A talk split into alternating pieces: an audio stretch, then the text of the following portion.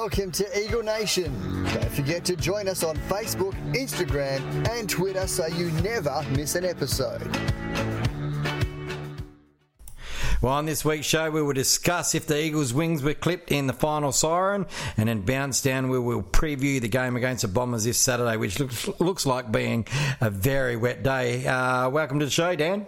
Oh, thanks for having me as always. Uh, pity it wasn't on a better occasion after a great win, but Yep. No, well, sometimes. you can't win them all. Uh, Wayne can't be here due to basketball coaching commitments, so um, he'll be docked his pay.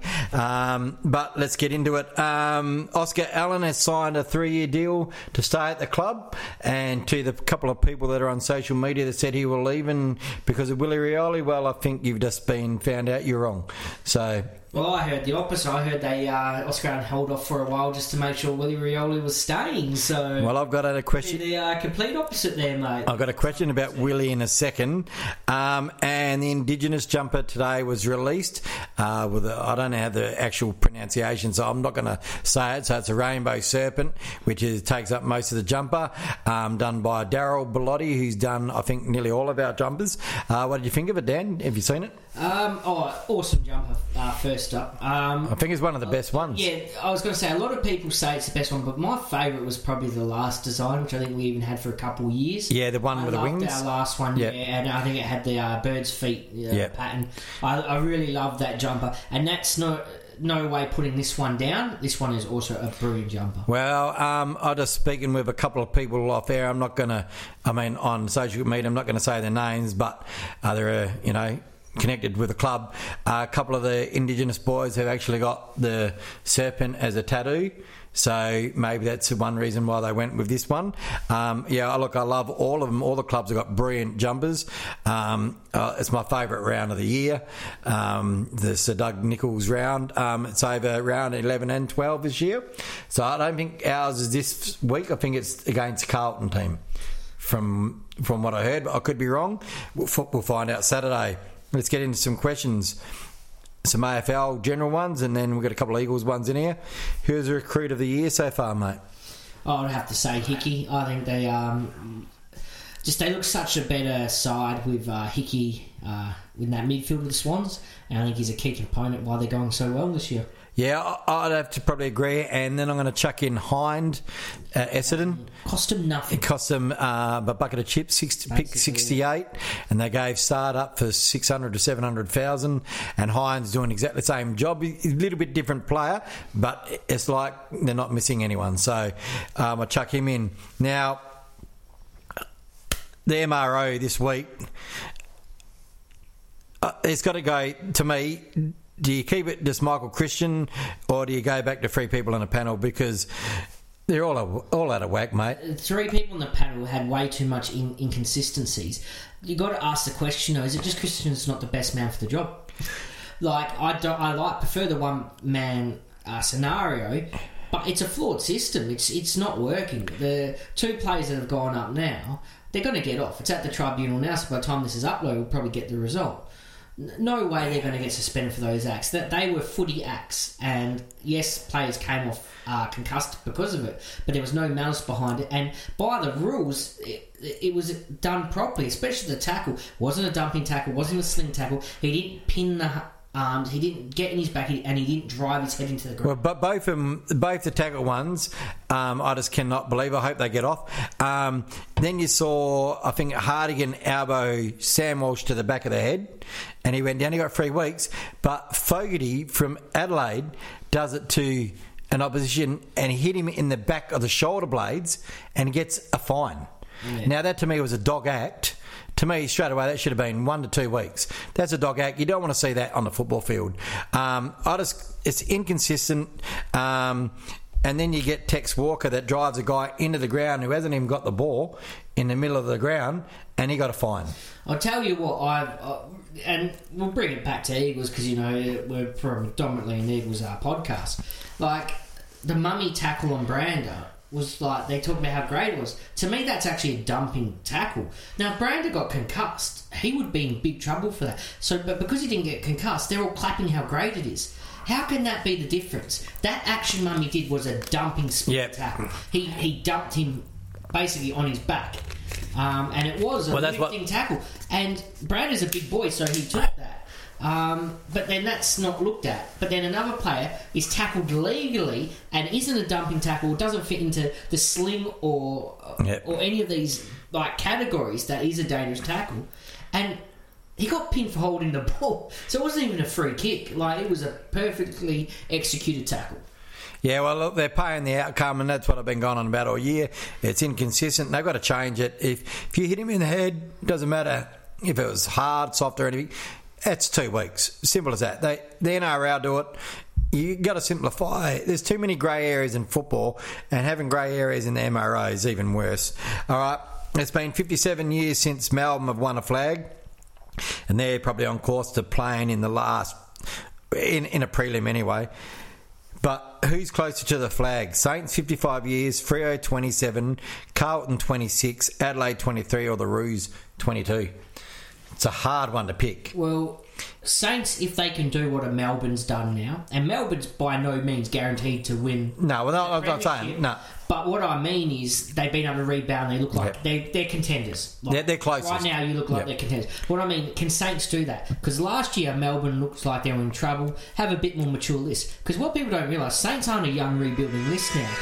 The way they've built that side is they're actually one of the oldest teams in the comp. I believe they were the oldest fielded on the weekend. No, they were the third oldest on the weekend. Yeah, I think they're the oldest though now. They've got Frawley, Ryder, and there's a Yeah, on the weekend, is quite old. uh, if they're they- the oldest list. I think they're in the, and they might be the oldest list. They were the third oldest on field, and but like you said, they, they've gone in all guns. So uh, yeah, so if unless they can do what Melbourne did, you've got to put a line through them.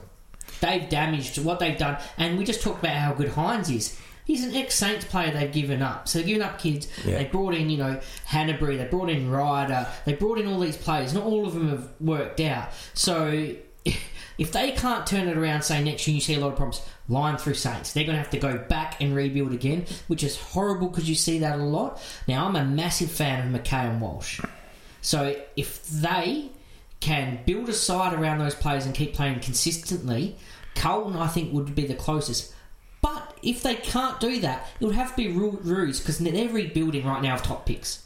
They're going to be deplorable this year. They're going to be deplorable next year at the very least. They were deplorable the year before. So right there, you've got three years where you're getting a top three pick at least, and probably two of those you're going to get the number one pick. So to me, if those clubs stumble, then Roos are in the best spot because they're where they've got to be to rebuild a side properly. Well, you just said Hannebery. He's fast becoming the most expensive player in the competition Oh mate, because he's played 13 games and his contract, I think it's at $150,000 a game at the moment. Well, I heard something. He was the highest paid Saints player to ever be on their list ever. Yeah, until And Hill. He's not. He's not playing. Very Until well. Hill. No, Hill is. Yeah, Hill. Yeah, but I he- mean, not- Hannebery. yeah, well, Hill right now Yeah. is, and he's not playing very well at all. No. So he's another one that's a bit older and not producing. So they're very close to getting a line through it and having to rebuild again. All right, we just talked about Oscar at the top of the, uh, uh, you know, top of the show. Um, so this is a question from Eric on Facebook from San Jose, Jose, America. I forgot to put his last name, so I'll get back to you and I'll say it next show. He asked, "What is Branders worth money wise a season if he puts his hand up for a trade?" Oh, if someone's got to poach Brander out, They'll have to pay ten percent extra. Yeah. Oh, it's usually more now. So King right now you're paying on promise. Yeah. And fifty a season. I honestly think he would be the same. Uh is getting that now basically with Freo. So nowadays you pay by potential and Brand is showing potential this year and he's versatile. Is he worth a first round draft pick? To us, I think so. If you Yeah. ask the pick, uh, it might not be top ten, but, it But- has to be first. Yeah, it has to be first round. All right. Um, well, we just had another question in there about uh, Oscar, but he's already signed. So, and we don't know how much it is, but you just said Max King seven fifty, and a lot of people were saying Oscar's worth more, but I think Oscar's about around that mark. Should Thursday night footy be on every round of the year? I'm not going to waste any time. Most definitely. Yeah, that's a that's a no brainer. Um, I reckon next year there might be a third party. Don't be surprised if Amazon throw their hat in the ring. Well, rumour is Seven have been trying to sell a game for a while now. Yeah, well, And they've been horrid for footy, let's be honest. I've heard it's Amazon. All right. Does the Eagles media department need to stop the leak of stories and injuries getting out to the public before they release a statement because it's become a bit of a pandemic of late, and the leaking of Willie was was it designed to be leaked to test the reaction of the Eagles masses? Oh, they're not deliberately uh, released, but good luck with that. I mean, media is a multi-billion dollar industry, and let's be honest, they've got sources. There's not one club that stays tight-lipped. Every saga, Yeah, Eagles- McGuire didn't want to come out with the racist finding and the racist review. Eagles used to keep it all in house, and you'd, Oh, it'd be, it used to be a surprise. Like, and all, there's never a team never has a press conference, and I'm like, wow, I did not see that coming because the press conference always comes after the Right. media's already been reporting on it. Um, did Willie harm his chances with his Instagram post? Well, I what first of all what he said, and I find he didn't. It wasn't about him, but you could read between the lines about him. It's about the media and commentators bringing players down. Yeah. Um, he didn't do himself any favours, but I agree with what he said. I agree with what he said, But, but it was stay stupid. low- yeah, stay low a bit, mate. That's stupid. honest. His crime here is swearing on a social media. Yeah, but That was it. but his name's Willie Rioli. His name's in the media. That's what I mean. He did. Get the fuck off social media, mate. I agree. He didn't do himself any favours. and he, but this the reason why I say it is because he he got off social media for the bulk of the eighteen months, and he he got off social media, and then all of a sudden, you know, you, your career's in a balance, and you. I know you're sticking up for a brother and shit like that, but fuck me, sorry for the swearing, but honestly, pull your head in, Willie, because. Hasn't been decided yet. Oh, well, it has been decided, Yeah. but not officially. But pull your head in, mate, because going forward, you only need the media to pick up on that one little thing like they have, and they run with it, and then you get the cronies and all the bloody trolls out there going on about it, and Eagles don't need it because we got enough bullshit going on, you know, tainted cups and crap like that. Do you think it was a little bit self-reflective as well? Like he's been no man's for two years, and all he's been slammed. Some articles call him a drug cheat, and we all know Oh, he's not yeah. a drug cheat. But there, that was never in the conversation. It was tampering with his But there's a there's a, it, things like that. So there's a chance to come out. But what I mean is the media. No, no. As a, I, I Yeah. agree, he should not have Yeah. posed that because he had no. But I just mean that post he made was about Marlon Pickett. But I couldn't help but look at that and think. It's almost all about you because the whole statement was the commentary and media br- bring players down, and he didn't like how they're bringing Marlon Pickett down. And to him, he's had that for two years. The media are just all over him every time he Yeah, makes but a statement. Going down, we just we just touched on. Yeah. He made a post which swore in it, and the media's dragging him down. So I feel like he's just so angry at the media. Pat, But that's the industry he- he's in now too. So you do have to expect it. Yeah, but I that- did think like you're clouded by what you've actually gone through personally, and that's what aggravated the rant that little bit Yeah. more. I think. Heck, but there's a time to come out to do that, and that's at the press conference when they continue your, your association with the club, and that's when you do it. You know, because it's controlled. Um, but like I said, pull your head in, Willie, because you got one chance left, mate. And if you stuff it up, it's your fault. Um, last question, John from Instagram. I forgot to put his handle on there. Should the Eagles try and get Dean Cox to become a senior assistant to Simo at the view of taking over from him whenever he decides to leave the club?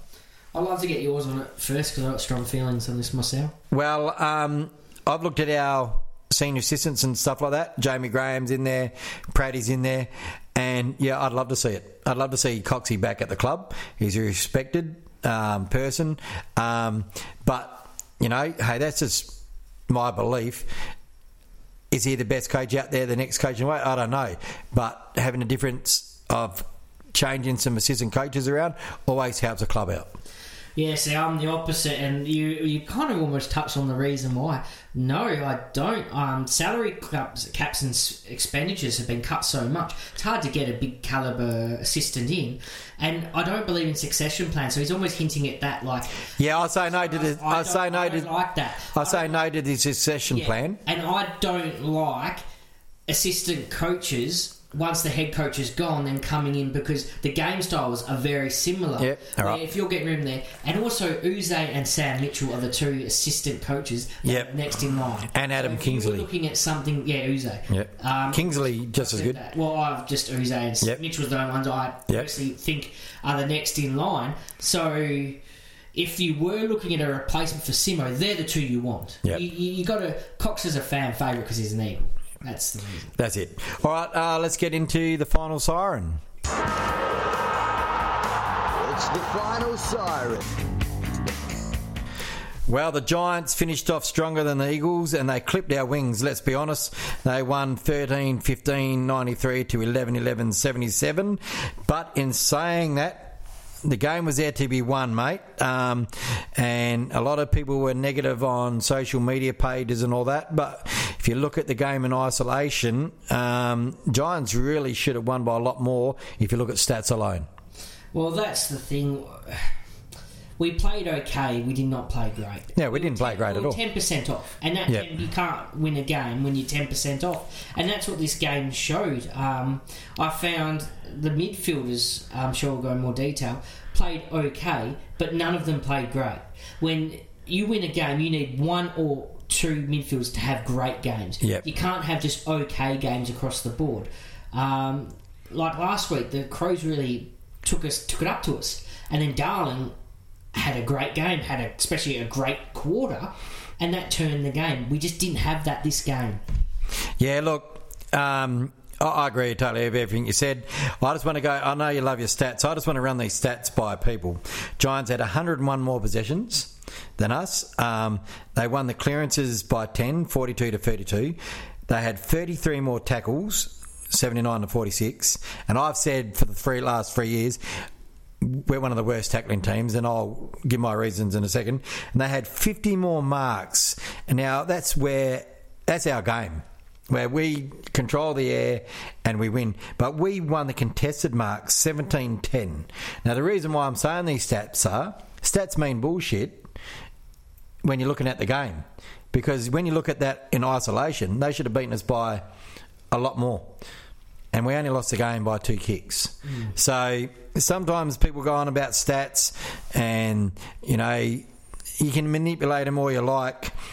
I just think, like you said, Eagles didn't have a great game. And to pick your best player, we're going to talk about in a second, was pretty hard. But with GWS, they had guys like Tom Green. He played a brilliant game. Um, L- Lockie, uh, what's his name? Whitfield. What's his first name? Lucky here. He's so he's so classy, and with him being back, he had 29.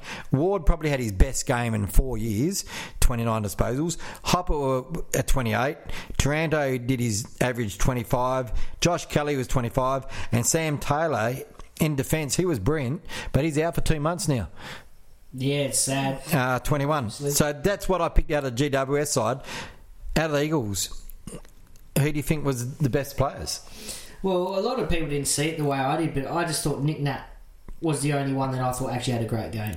I found Nick Nat players and Mummy tried to do it to him. They run into him and try and stop him having an impact. Yep.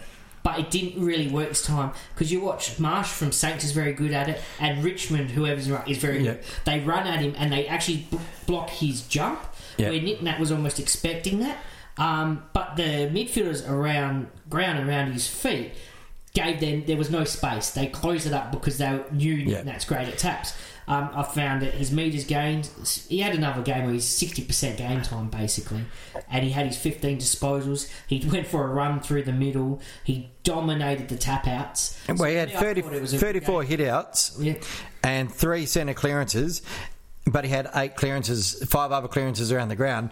Now, I'm glad you said Nick because I watched it on delayed telecast because unfortunately I don't have Foxtel or Kayo, so I've got to try and convince my wife to get me that one if you're listening. um, but um, I was looking on S- on um, social media and I was going, I'm going to keep off this because I keep off this, and all I was seeing was, oh, Nick Nat, he needs to do this, he needs to do that. And when I watch a game, I'm saying, are these people watching the same game?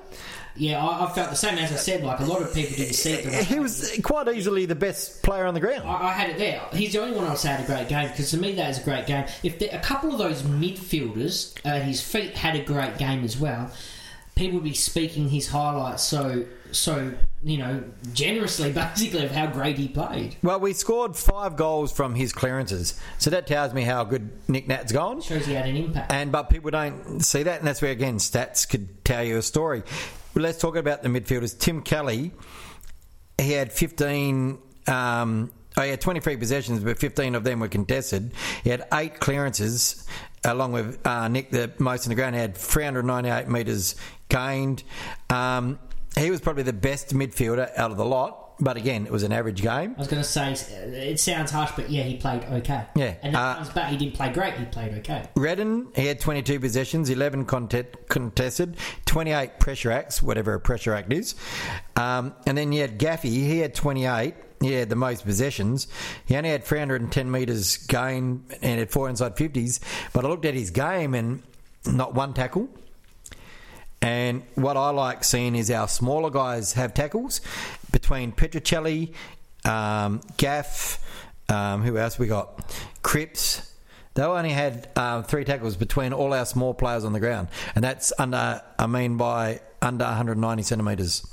Yeah, that's the problem. So, like, you, when your tools don't mark the ball and the ball comes to ground, if your smalls aren't doing it, Liam Ryan's yeah. in that category. Liam Ryan, he's another one. Yeah, Liam Ryan, Cripps, Petruccelli need to tackle, keep that pressure on. But I actually really want to talk about tackling as a whole because it's just such a big topic with the Eagles. And to me, there's two separate things with it. To me, you have to separate pressure Yep. and tackling because to me they're two separate things. Yeah, they are. Let, let me. I'll, Yep. I'll explain this Yep. to the people listening. Right, tackling in itself is overrated. It is massive, and I'll explain why. So. Basically, they're not rewarding holding the ball Yep. anymore. So you're tackling, you're going to ground with that player. I blame Bulldogs, but it's like, you know, competition wide now where they'll just throw the ball out. Now, on the weekend, you had Richmond won the tackle count, lost the game. Hawks won the tackle count, lost the game. Suns won the tackle count, lost the game. Melbourne won the tackle count, lost the game. So to me, tackling it, it is overrated, and not always, but majority of the time, if you win the tackle count. Then that means you don't have the. You're second to the ball. That's exactly right. Yep. So in a lot of times where there's a thrashing, the opposition has a higher tackle Yep. count because of that. Now this brings me into where I, I separate tackling from pressure. The pressure on the weekend was terrible, and you need to pressure it because our game style is on possessing the ball. Yep. So basically, we're always, and this is why we've always, so statistically, we always had lower tackles because we're a possession team. We have the ball in hand more often than any other team in the competition. So time in possession would be higher. But what our game style is also built on, we need to pressure these players. So we won't tackle them. We'll pressure them so they kick it forward. They long bomb it in. They don't set up a player. They don't kick it to a player. Because they're under pressure, they just bomb it forward, and then our intercept marks in mainly McGovern, who was sorely, sorely missed Oh, in this yeah. game. Intercepts, because we are one of the best teams in the competition from attacking and scoring from defence. We are. So we don't tackle, but we need to pressure, and that's what we do. We corral, we pressure, because we're trying to force the oppositions to kick it To kick it long. To intercept to Yeah. mark. So pressure, yes, we need to lift that because that was down. Tackling in itself, I don't agree. with. And it's very old fashioned where people don't like to see that, but our game style doesn't lend to attacking game style. But the pressure needs to be there, and when the pressure's not there, and McCubb's not there to intercept, that's when we get hurt. And you saw that against GW. Well, I'm going to be the devil's advocate here. And I agree totally 100% with what you're saying. We missed McGovern. Uh, the pressure just wasn't there. Uh, and pressure can be measured in so many different ways, right? Um, my thing is with the tackling if you're going to tackle, you got to tackle correctly. And what I don't like about the Eagles is they tackle too low. They don't tackle around the arms. And they've been doing it for years because too many teams break the tackles of Eagles. And But when Eagles get it right, and I think it was against Hawthorn, they were tackling up high, pinning their arms. They couldn't get rid of it. That then creates a bit of pressure on the team. We run away with it. And that's what we were doing. We're doing the handball game. I just think if you're going to tackle, tackle right. And I don't know, because of the soft cap, we don't have a tackling coach, but I love it when a player like Cripps runs somebody down and tackles from behind. On the weekend, I watched about four or five instances, and especially in the last quarter, guys were either spent or they just didn't want to apply a bit of pressure. And that's where I think we probably lost the game. Yeah, and see, that's why a lot of people actually have that same sentiment as you, and that's why I know there would be a lot of people disagreeing with me out there, and that, that's fine. This is just an opinion, that I I think tackling is overrated, and um, I've just gone through the reasons why. Um, and with salary caps, it's probably the first coach to go would be tackling nowadays, wouldn't it? Well, look, uh, we, we've got to talk about Shannon Hurn. He broke Dean Cox's record, 291 games. He's now the record holder at the club. We got 12 games before finals. Touch wood, he doesn't get injured. I want him to become the first 300 game player for the Eagles, and I hope, I hope he actually plays on again next year. Um, and from more reports he wants to continue on, but that's going to be up to the club at the end of the year because we have to make a decision on our older players. I think Hutchie's going to be gone. Um, does JK play on? It's going to be an interesting end of the year, but you know it's good to see that Bunga finally gets his deserves. You know, Yeah, it was great to see. Um, it, Hurn and Ryan coming back together. You don't want too many injured players coming back together. it wasn't the greatest game for them. they were both very rusty. They really are. So we it looks like we've got a few players coming back around the same time. So Gov, Shuey, and Yeo look all thereabouts. But I would try and stagnate. I'd bring Yeo back first, then I'd bring Gav back, then I'd bring Show. I wouldn't want all in one time. Well, we, Gov- also, we all saw what happened last. Well, Gov's a chance to play this week, from what I heard, Yeah, I, I personally, I'll but who, who knows? chance in the WAFL. Who knows? Because Eagles never tell you what's going on. Transparent, are they? Before we get on to the uh, quickly on the WAFL wrap, uh, Wayne wanted to make a statement. He said because he's been a defender all his life. I feel sorry for you, Wayne. Sorry, been a defender. he's not here to defend himself. But with the new 15 metre rule, he, he, he wonders why Bunga's not. Um, he can kick 50, 60 metres, and he's just puzzling why he's not using that distance. I think I saw her use him twice on the weekend. He needs a clear, you know. Uh, myself, I don't know. Maybe it's a club directive.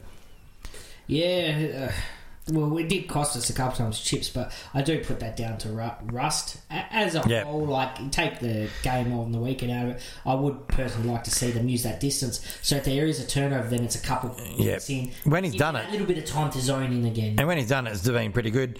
Look, we're going to talk about the WAFL wrap. Um, Royals defeated the Eagles on uh, Saturday.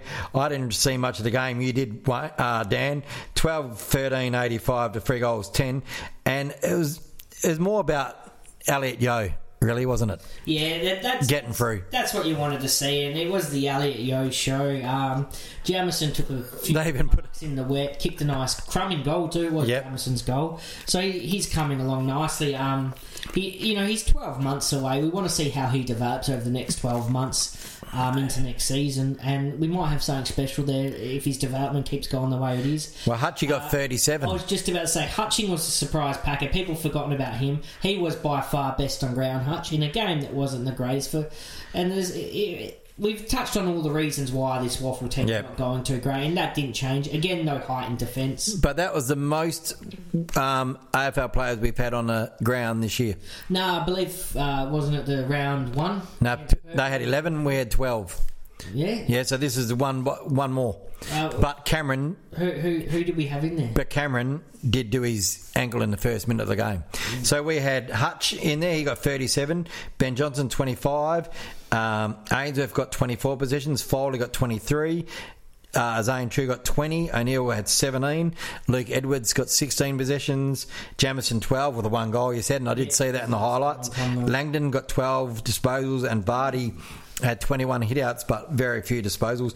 But Cameron um, Very interesting. and Yowie. Uh, apart from Vardy, it's all right for like they're all small players. We need some height. Yeah. Like, with Harry Edwards not there in defence, it's uh, Well, you got Vardy and Jamison and all the rest of yeah. uh, knee high. the good thing about Yori's game too, which would excite a lot of people, was because we've talked about tackling and pressure. Eight tackles that game, and Nine they had it. brings Nine he- officially. Yeah, he brings that that aspect because he is our best pressure player, and that's where people underestimate how much of a loss that is. People go, "Oh, you can't blame injuries." It's like, well, it's not an excuse; it's a reality.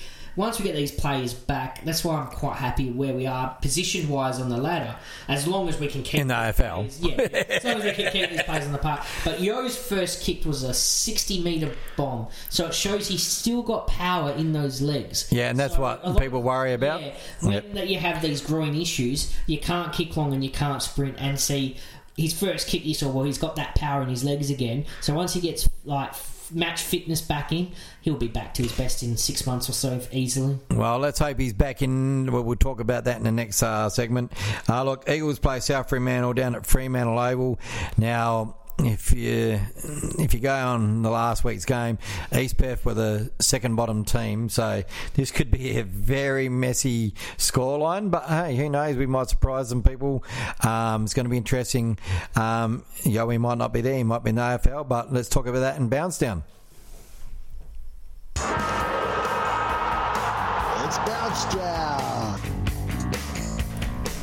Round 11 at Optus Stadium this Saturday, 29th of May, 5.40pm kickoff against Essendon. It's going to be a wet day. Uh, the Eagles are $1.22 favourites at Sportsbet and Essendon are great value at $4.25. But if you're going to bet, bet responsible. So I don't bet and I won't because I never win. Do you bet? Good reason not to. Uh, look, um, Essendon are coming in in this game off a 72 point win over the Roos last round, and they're 11th on the ladder with four wins, six losses. Got a good percentage, but they're the sixth best percentage in the league, and Eagles are seventh with six wins and four losses. So it's going to be an interesting game. Uh, they're pretty even on the last five times they've met. Um, and at Optus, well, Eagles have won the la- three out of the last five, but at Optus it's Eagles two and Essendon one, and Essendon won by 28 points way back in 2018. Yeah, very important game for us. But guess what, was it? Every game is Every game is important. Yeah. Um, look, it's going to be a, the weather's going to probably play a big part in this. So if it was dry, people would probably be thinking Essendon they do that run and stun game. They got really got no defence. They're coming up a team that's got a good defence, um, and Essendon have shown that when they come up a game against that's got a good defence, they can't break through.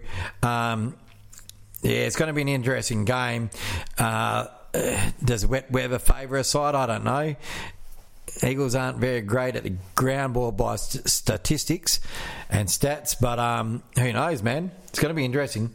Well, back in the day, is like the contested marking used to go right down in the wet, you know, marking as a whole. Yeah. But it doesn't seem to be as big a problem nowadays. I don't know if it's the grip they put on their hands or what it is. But in wet weather footy, you see them clunk a lot more marks where even 10 years ago you wouldn't really see They probably use that. We used to use bout grip. Bell grip, yeah. uh, I don't remember what they called it the other day. I can't remember what it was. Um, but i if anything, it would favour the Bombers being a quick side. Um, if it is very wet, that's not to say we can't win. I expect us to win. Um, Well, if it's going to be wet, we probably won't go in too tall. yeah, um, I don't think we should. I think we should drop a tall and bring in a player like Jones, for instance. Um, Well, the funny thing to me is their weapon is pace. Yeah. Um, but you beat pace by good disposal Yeah. efficiency and setting up defensively. and starving them of their possessions. That's it. So that that's what I mean Yeah. by like disposal efficiency, like as in like you possess the ball, you kick it, you chip it around, you don't let them get their run. Um, but the thing is, I I always say this: the glass is never half full, the glass is never half empty. If your glass half full is you've got pace, the downside to pace is a lot of times a player will run and he'll be so gassed he'll just try bomb it long, which will feed into our hands. yeah. So their pace could be there, also their Achilles heel in this game, especially if McGovern comes back. And I pray McGovern comes back because uh, I said it in the last segment, uh, he was sorely missed. And I think we're so used to having him now that he's flying under the radar because we're so used to that. But if they're running and bombing it long, and we've got McGovern intercept marking, and then we're attacking from defence with good disposal efficiency, that's where we win this game, as far as I'm concerned. Yeah, it's going to be an interesting game. Um, look, you just said we're going to drop a tour, so who who are you going to drop? I know who I'd drop.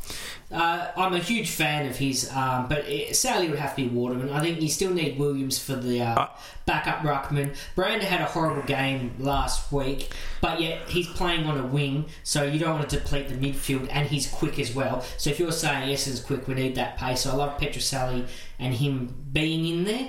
Um, and his games prior to last week have been very good as well. So it's sadly be Waterman, even though I'm a massive fan. All right, well, I'm going to go different to you, and this is my reason. Right, I want Waterman in the team because his brother's going to be on the other side. So for media, it's going to be brilliant, brother versus brother. Right, but I'd drop Harry Edwards and swing Oscar back. Yeah, but see, I'm hoping Gov comes in. So if Harry Edwards goes out, that'll be all. Well, that's the other option, Position. and that's. But to me, even if he didn't, if Gov doesn't come in, I'd be dropping Edwards and swinging Oscar back. Let's back. Okay. That's the way I'd do it. Um, and like you said, I'd bring in um, JJ. So maybe somebody else has got to come out for that.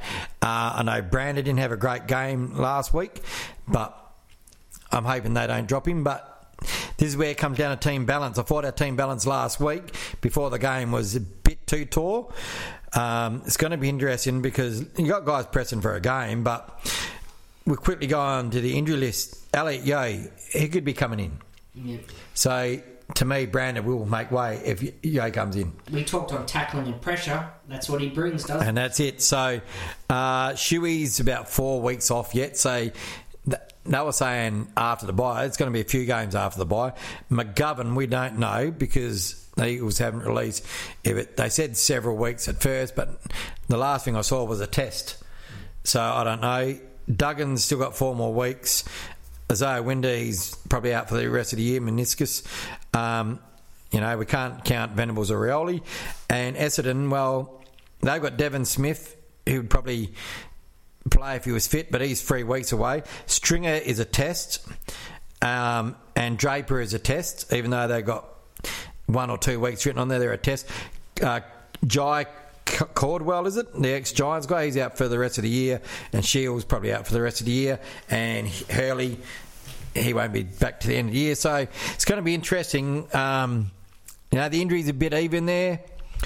This wet weather, if Eagles can win, this sets. They've got to win. It's a must win. They can't lose it. Well, I said last I can't remember if it was on air. The next four games, I wanted to win two.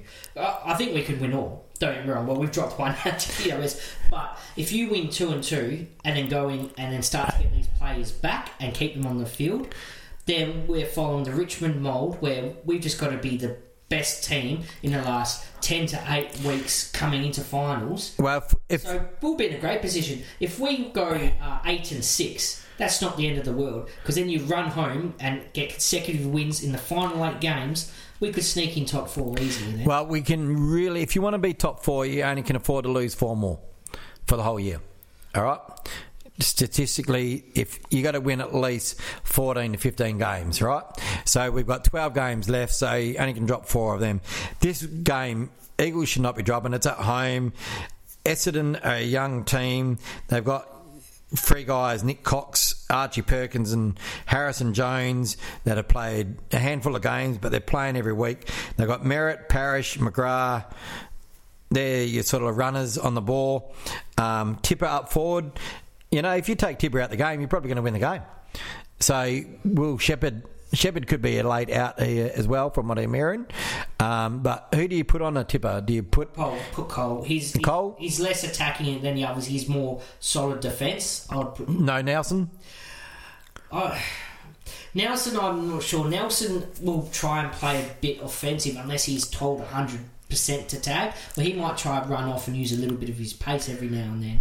Um, you could even go, because they're not an overly tall forward line, you could even go Rotham and give up a little bit of pace, but use that height to make sure he can't mark the incoming ball. I'd be using. Um, we've said it before. Nelson on a lockdown role, and I'd just be locking down either McGrath or Parish.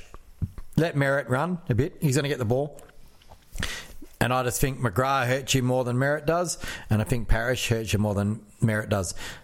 Even though I rate Merrett one of the best players in the comp. I could understand Parish. I would tag Merrett over McGrath, though. That's just me. Depends if McGrath's playing a half back line. If he's playing in the guts, he usually plays in the guts against us for some reason. Um, Hooker is probably people were writing him off at the start of the year, saying know, he, he would just be there getting his pension. He's playing really good football up forward, so that's where we probably need Brass on top of him. Yep. Um, Laverde's playing back, so it's going to be an interesting game. I really want to see both Watermans play. I'd love to see that. I, I would, but you've got to take the romance out of footy. Sometimes. so, so if, if they deem that we're too tall, um, take romance away and make the good. Yeah, look, a win's more important. But I could just see um, Jake going down on him at one stage and trying to give him a bit. I just there's a cockiness about him. Great story though, Waterman, isn't it? I love that story. Well, he kicked. He's only played Again. He's only played three games with the Bombers, but he kicked two goals again, and he's got a big kick. So yeah, it'd be interesting. Um, hopefully, yeah, he might not even get named yet. Who knows? But because he kicked two goals last week, I'm pretty sure he will. All right, winner and margin, mate. Uh, Eagles by 27. 27. I'm going to say because it's um, wet. I'll say Eagles by 18. But um, I'm not. Oh yeah, I am confident. I I reckon Eagles win. If they can't win this, they they won't be playing finals. Simple as that. They've got to win these games that they should be winning.